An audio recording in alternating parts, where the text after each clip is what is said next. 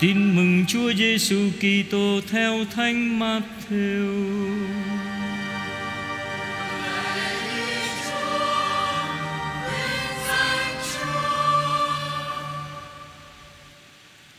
Khi ấy, Đức Giêsu cất tiếng nói: Lạy Cha là Chúa tể trời đất.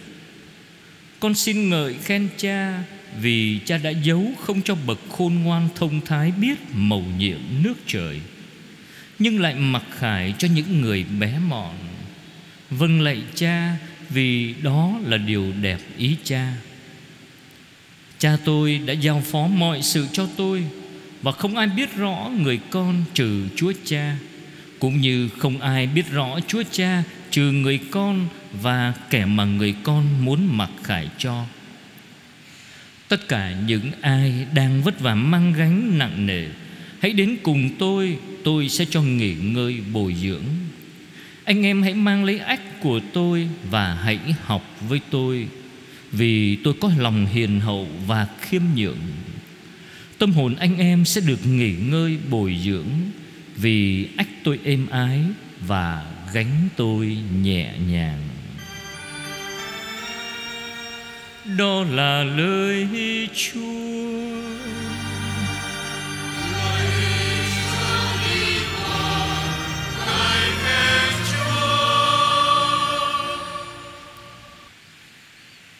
Thưa anh chị em Tôi xin chia sẻ với anh chị em bốn điểm trong phần phụ lụ, phụng vụ lời Chúa của lễ trọng kính thánh tâm Chúa Giêsu. Điểm thứ nhất là bài đọc một trích từ sách Đệ Nhị Luật chương 7 câu 6 cho đến câu 11. Thưa anh chị em, bài đọc một hôm nay trích từ sách Đệ Nhị Luật là quyển sách cuối cùng trong bộ ngũ thư sáng thế xuất hành Lê Vi, Dân số và Đề Nhị Luật. Đề Nhị Luật thực sự là một quyển sách độc đáo Tạo nên một truyền thống bao trùm một phần lớn văn chương do Thái giáo. Tuy nhiên Đệ Nhị Luật được đặt ở vị trí cuối bộ ngũ thư Vì toàn bộ những sách này ghi lại nguồn gốc Và giai đoạn đầu của lịch sử dân Israel. Trong đó gương mặt nổi bật của ông Mô-xê Có một ảnh hưởng độc nhất vô nhị được đệ nhi luật làm rực sáng lên với những nét mạnh mẽ, bi hùng và tiễn đưa vào cõi vĩnh hằng với một niềm cảm phục sâu xa. Có thể nói sách đệ nhi luật là kết tinh của do Thái giáo trong kết cấu chặt chẽ giữa phần nội tâm là lòng gắn bó với Thiên Chúa và luật pháp của người với phần ngoại diện là một xã hội trung kiên trong đức tin qua những trang lịch sử đầy biến động. Điểm thứ hai Vậy điều gì đã nâng do Thái giáo lên một trình độ như vậy Thưa là giáo lý toát ra từ các diễn từ đặt trên môi miệng của ông mô và có thể thâu tóm lại trong các đề cương sau đây. Một Thiên Chúa duy nhất, một nơi thờ phượng duy nhất, một tình yêu thương chung thủy đã tuyển chọn một dân riêng, lập với dân một giao ước, ban hành cho dân luật yêu thương ban tặng cho dân một miền đất màu mỡ, một vị trung gian xuất chúng. Ông Môsê qua một bộ sách luật. Bài đọc một chúng ta vừa nghe đó là một phần trong bài diễn từ thứ hai của ông Môsê trong đó ông nhắc lại cho dân Israel nhớ rằng họ là dân, một dân được thánh hiến cho Thiên Chúa. Vì yêu thương mà Chúa đã chọn họ giữa muôn dân trên mặt đất để làm một dân thuộc quyền sở hữu của người cũng vì yêu thương mà Chúa đã giải thoát tổ tiên họ khỏi ách nô lệ Ai Cập và ban cho một đất làm sở hữu. Ông cũng cho dân biết Đức Chúa là Thiên Chúa thật, là đứng trung thành cho đến muôn ngàn thế hệ. Người luôn giữ giao ước và tình thương đối với những ai yêu mến người và tuân giữ các mệnh lệnh thánh chỉ của người.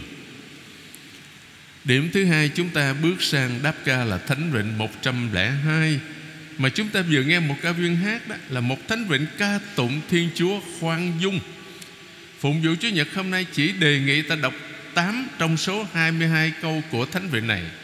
Một chuyên viên kinh thánh, ông Andre Churaki, nói rằng, Thánh vịnh 102 là một kinh tề đi um Nghĩa là kinh tạ ơn đó, Của thánh kinh Một bài ca tạ ơn vì mỗi lời chúc phúc dành cho tác giả, Tức là dân Israel đó được đầy tràn ân lành từ Thiên Chúa. Không phải ngẫu nhiên mà Thánh Vịnh này đề cập đến sự kính sợ Chúa Mà lại trích một câu bất hủ của sách xuất hành. Chúa là đấng từ bi nhân hậu, Người chậm giận và giàu tình thương. Xuất hành chương 34 câu 6 Đây là một câu rất nổi tiếng ở trong Thánh Kinh, Vì đây là lời mặc khải của chính Thiên Chúa Dành cho ông mô Khi người đi qua Đi qua ông trong sa mạc Sinai. Câu này thường được đọc trong các thánh vịnh, Vì vừa là tên của Thiên Chúa, Vừa là để nhắc lại giao ước. Các câu thánh vịnh được chọn hôm nay Nhấn mạnh đến những biểu hiện về tình yêu nồng nàn của Thiên Chúa. Đó là sự tha thứ, thưa anh chị em. Chúa tha cho ngươi muôn ngàn tội lỗi. Một Thiên Chúa chậm giận Dân Israel từng trải nghiệm suốt dòng lịch sử của họ.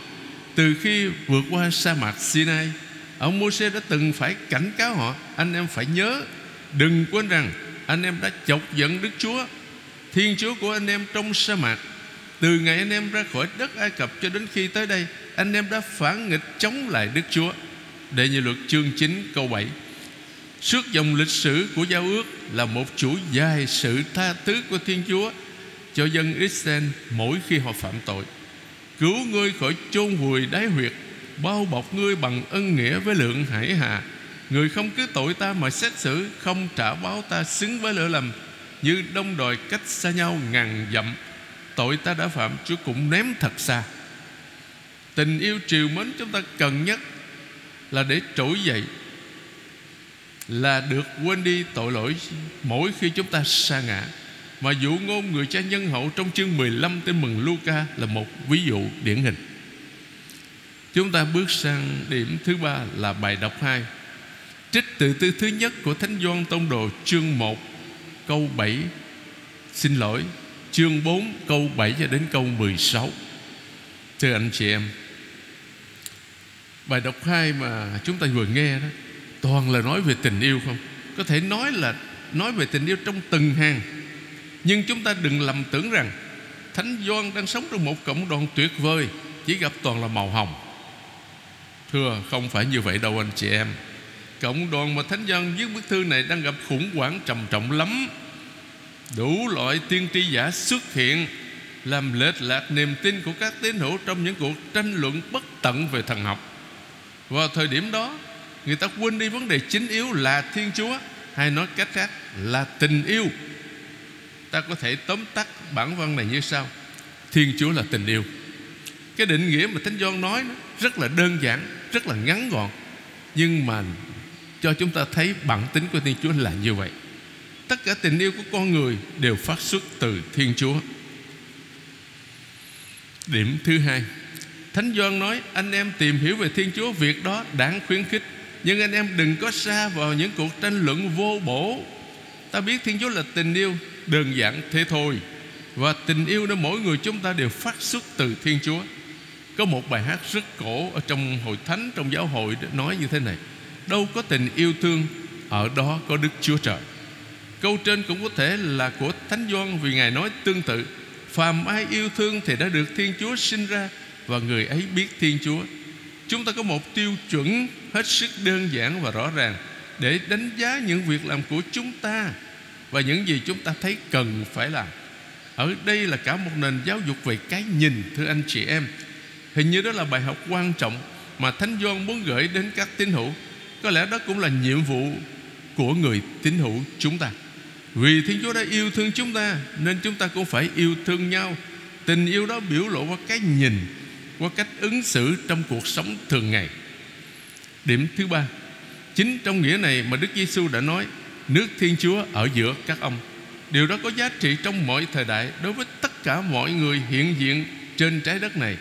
Nếu chúng ta biết mở to đôi mắt để nhìn, Thiên Chúa sẽ cho chúng ta chiêm ngắm biết bao kỳ công mà người đã thực hiện. Trong cựu ước, Mọi người đều hiểu rõ rằng Biết Chúa và yêu Chúa chỉ là một việc thôi. Và một ngày nào đó nhân loại sẽ thật sự nhận biết Chúa Và trở nên thân thiết với nhau. Ngôn sứ Isaiah nói về viễn cảnh hòa bình này Trong câu chuyện ngụ ngôn các con vật. Mà đáng tiếc đó là ngày hôm nay anh chị em thấy chiến tranh vẫn còn xảy ra trên thế giới. Biết bao gia đình tăng thương, chết chóc, biết bao nhiêu công trình đổ nát, thưa anh chị em. Ngôn sứ Isaiah nói về cái viễn cảnh hòa bình như thế này. Bây giờ sói sẽ ở với chiên con, Beo nằm bên dê nhỏ, Bò tơ và sư tử non được nuôi chung với nhau. Một cậu bé sẽ chăn dắt chúng, Bò cái kết thân cùng gấu cái. Con của chúng nằm chung một chỗ. Sư tử cũng ăn rơm như bò. Bé thơ còn đang bú Dẫn chơi bên hang rắn lục. Trẻ thơ vừa cai sữa thập tay vào ổ rắn hổ mang, Sẽ không còn ai tác hại và tàn phá Trên khắp núi thánh của ta. Vì sự hiểu biết Đức Chúa sẽ tràn ngập mặt đất này, Cũng như nước lấp đầy lòng biển. Isaiah chương 11 câu 6 cho đến câu 9 Điểm thứ tư. Đó chính là kế hoạch của Thiên Chúa dành cho nhân loại từ đời đời, thưa anh chị em. Một kế hoạch hài hòa, phổ quát. Cũng trong bản văn này, Thánh Gioan đã nói, Quả thế đây là lời loan báo anh em đã nghe từ lúc khởi đầu. Chúng ta hãy yêu thương nhau. Từ lúc khởi đầu, nghĩa là từ nguyên thủy, Chúng ta cũng đọc trong thư thứ nhất của Thánh Gioan, Đây là điều răn của người. Chúng ta phải tin vào danh Đức Giêsu Kitô, Con của người, Và phải yêu thương nhau theo điều răn người đã ban cho chúng ta. Rồi Thánh Doan tiếp tục, Đây là cách Thiên Chúa đã tỏ tình yêu của người cho chúng ta. Thiên Chúa đã sai con một duy nhất của người đến thế gian Để chúng ta được sống nhờ người. Ở đây, chúng ta nghe vang lên lời Thánh Doan trong tin mừng thứ tư. Sự sống đời đời là họ nhận biết cha, Thiên Chúa duy nhất và chân thật, Và nhận biết đấng cha sẽ đến là Giêsu Kitô. Tin mừng Doan chương 17 câu 3 Sống, theo nghĩa sự sống đời đời đó Là nhận biết Thiên Chúa và để chúng ta nhận biết người thật sự là đấng nào, Chứ không phải là đấng mà chúng ta tưởng tượng ra. Người đã sai con người đến thế gian. Thiên Chúa là đấng không thể thấy được. Vậy ta có thể biết người bằng cách nào bây giờ? Thưa nơi Đức Giêsu Vì người là Thiên Chúa làm người, Rồi chúng ta thấy Thiên Chúa Nơi dung mạo của một con người Và trong những cử chỉ của con người đó. Thiên Chúa đã sai người, Con duy nhất của người đến thế gian Để chúng ta được sống nhờ người. Nghĩa là để chúng ta nhận biết người, Cả cuộc đời của mình, Đức Giêsu đã mặc khải bằng lời nói Cũng như việc làm tình yêu của Thiên Chúa Dành cho nhân loại. Những lời nói mặc khải và những lời nói tha thứ, Những cái chỉ chữa lành và trấn an. Buổi chiều cuối cùng, Thánh Gioan kể rằng, Đức Giêsu để lại cho các tông đồ Một cử chỉ cuối cùng còn quan trọng hơn Lời nói của người nữa. Trước lễ vượt qua, Đức Giêsu biết giờ của người đã đến. Giờ phải bỏ thế gian mà về với Chúa Cha. Người vẫn yêu thương những kẻ thuộc về mình còn ở thế gian, Và người yêu thương họ đến cùng Đức Giêsu biết rằng Chúa Cha đã giao phó mọi sự trong tay người Người bởi Thiên Chúa mà đến Và sắp trở về cùng Thiên Chúa. Nên trong một bữa ăn, Người đứng dậy, Rời bàn ăn, Cởi áo ngoài ra Và lấy khăn mà thắt lưng. Rồi Đức Giêsu đổ nước vào chậu Bắt đầu rửa chân cho các môn đệ Và lấy khăn thắt lưng mà lau. Đó là một bài học về phục vụ cho tất cả chúng ta. Anh em gọi Thầy là Thầy là Chúa, Điều đó phải lắm. Vì quả thật Thầy là Thầy là Chúa. Vậy nếu Thầy là Chúa là Thầy Mà còn rửa chân cho anh em, Thì anh em cũng phải rửa chân cho nhau.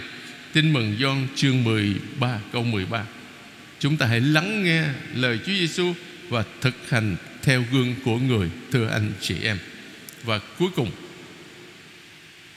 Đó là bài tin mừng, Chương Matthew, chương 11 câu 25 cho đến 30 Ở đây, trong cái bài tin mừng này, Nó có một cái câu chuyện, Một cái giấc chim bao anh chị em.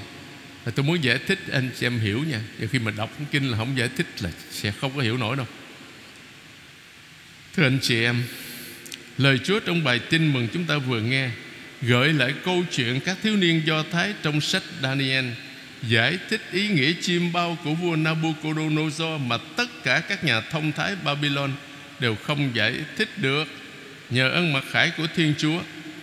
Nó như thế này, khi mà vua Nabucodonosor đó của Babylon tiến đánh Jerusalem và ông hạ thành triệt hạ hết, đốt đền thờ. Rồi ông ra lệnh bắt những trẻ em đó, những thiếu thiếu nhi hay là thiếu niên đó thuộc hoàng tộc, đem về ở bên Babylon để đào tạo, để rồi phục vụ ở trong cung điện nhà vua. Thì có mấy thiếu niên Do Thái bị bắt đi thời gian đó. Cái xong rồi, ở trong một cái giấc ngủ đó, nhà vua ông nằm chi bao. Ông thấy một cái giấc mơ rất kỳ lạ, anh chị em. Mà ông triệu tập tất cả, nhà vua triệu tập tất cả các nhà thông thái, các thầy bói, thầy chiêm tinh gì Babylon, yêu cầu giải thích cái giấc chiêm bao này. Nếu mà các ngươi đó không giải thích được, ta sẽ giết tất cả các ngươi và dòng họ các ngươi nữa. Thế lúc mà không ai giải thích được hết, làm thinh hết, không biết giải thích làm sao giờ? Cái xong rồi, khi mà cái vị quan mà áp giải các nhà thông thái để đi chém trong số đó tất nhiên các thiếu niên do thái cũng bị vào số đó.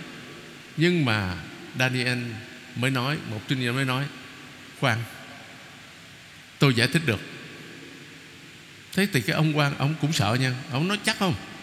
Không có là ông cũng bị chém luôn à. Nói được, tôi giải thích. Thế thì tất nhiên, ở đây chúng ta thấy cái lòng trung thành của những thiếu niên do thái trung thành với đức chúa. Và chúa ban ơn mặc khải để giúp giải thích, gọi là cái giấc chim bao của vua Nabucodonosor. Đây, anh chị em nghe nhé nhà vua nằm chim bao đó. Nhà vua thấy một cái pho tượng kỳ lạ, kỳ quái lắm anh chị em đầu pho tượng bằng vàng rồng, ngực và hai cánh tay bằng bạc, bụng và hai bắp đùi bằng đồng, hai bắp chân bằng sắt, hai bàn chân nửa sắt nửa sành. Ngài đang mãi nhìn thì bỗng có một cái tảng đá lớn tách ra. Dù không có bàn tay nào đụng tới, nó đập vào cái pho tượng trúng hai chân nửa sắt nửa sành, khiến hai bàn chân vỡ tan ra bây giờ tất cả cùng vỡ tan sắt sành, đồng, bạc, vàng. Giống như rơm rác trên sân phơi lúa mùa hè, bị gió cuốn đi, không để lại dấu vết gì hết. Còn tảng đá vỡ, làm vỡ pho tượng thì trở thành một cái hòn núi lớn vậy nè choán hết mặt đất. Giải thích làm sao vậy không có nhà thông thái nào mà giải thích được hết. Thế nên mới cầu nguyện với xin Chúa soi sáng và giải thích cái ý nghĩa giấc chim bao đây đây là ý nghĩa của giấc chiêm bao. Ngài nói với vua Nabucodonosor đó, Đức Chúa Trời đã ban cho vua vương quốc quyền hành, thế lực và binh quan và cho ngài làm chúa tể muôn loài. Cái đầu hoàng hoàng chính là nhà vua đó, vua Nabucodonosor đấy. Sau triều đại của ngài sẽ xuất hiện một vương quốc kém hơn ngài. Rồi một vương quốc thứ ba nữa, vương quốc bằng đồng sẽ thống trị cả mặt đất. Còn vương quốc thứ tư vẫn như sắt cũng như sắt nghiền nát và đập tan tất cả, thì vương quốc thứ tư này sẽ đập tan tất cả các vương quốc trước đó. Trong giấc chim bao, chúng ta thấy bốn loại kim khí được kể theo thứ tự giảm dần vàng, bạc, đồng, sắt. Chỉ bốn vương quốc Babylon, đầu bằng vàng, Media, ngực và hai cánh tay bằng bạc. Một vương quốc khác, vương quốc thứ ba là Ba Tư, là Iran đó, bụng và bắp đùi bằng đồng, Hy Lạp hai bắp chân bằng sắt, còn hai bàn chân nửa sắt nửa sành. Nghĩa là nửa bằng đất sét đó. Chỉ vương quốc Hy Lạp sẽ bị phân chia sau khi Alexander Đại Đế băng hà. Từ năm 305 trở đi, vương quốc Hy Lạp chia làm hai. Vương quốc do nhà Seleuco cai trị gọi là vương quốc mạnh và vương quốc do nhà Lago cai trị được gọi là vương quốc yếu.